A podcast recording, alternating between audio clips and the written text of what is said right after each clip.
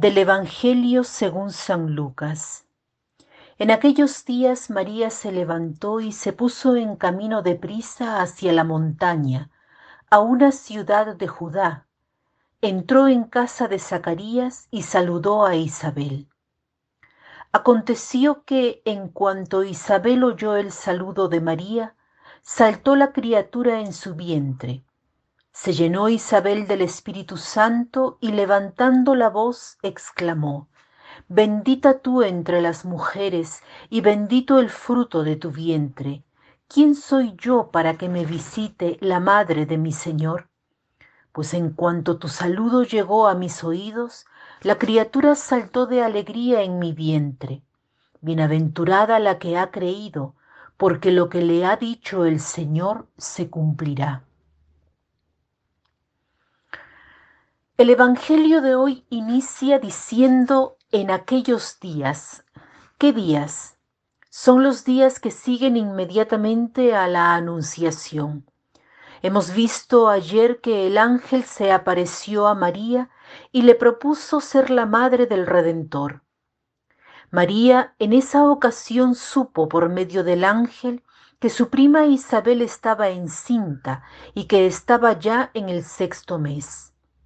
Por tanto, María decide que debe ir a ayudarla.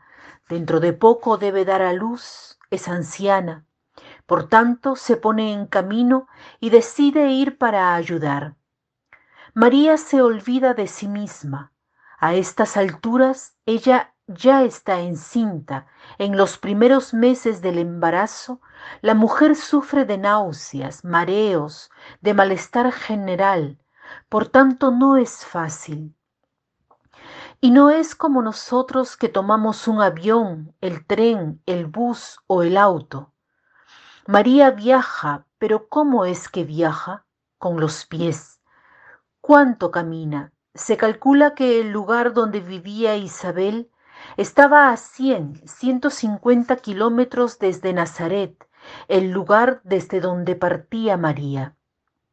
No era un tramo breve, pero María lo camina, lo hace con gusto, porque entiende que su prima la necesita, necesita ayuda.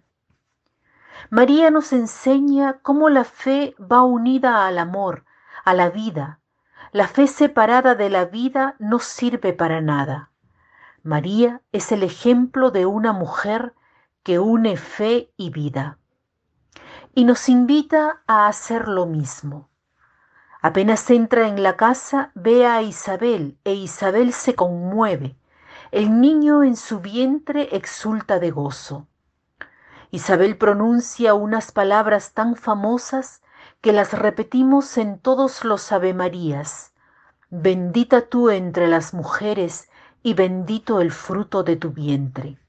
Luego dice, Bienaventurada tú que has creído en todo lo que el Señor te ha dicho elogia su fe, su fe unida a su vida. María lleva alegría. ¿Por qué? Porque la vida de María está unida a la vida de Jesús y Jesús es la fuente de la alegría. Cuando María ayuda, lleva siempre a Jesús consigo y llevando a Jesús consigo, lleva siempre la alegría. También nosotros podemos hacer lo mismo Hoy hagamos el propósito de ayudar a alguien y llevarle la alegría, llevar nuestro servicio y llevar también a Jesús, un servicio animado por la presencia de Dios en nosotros. Podemos también hacer el propósito de rezar lentamente un Ave María, pensando en las palabras que Isabel pronunció bendita tú entre las mujeres y bendito el fruto de tu vientre. Termino con un pensamiento de Tagore. Él dice así, dormí y soñé que la vida era alegría, desperté y vi que la vida era servicio, serví y vi que el servicio era alegría.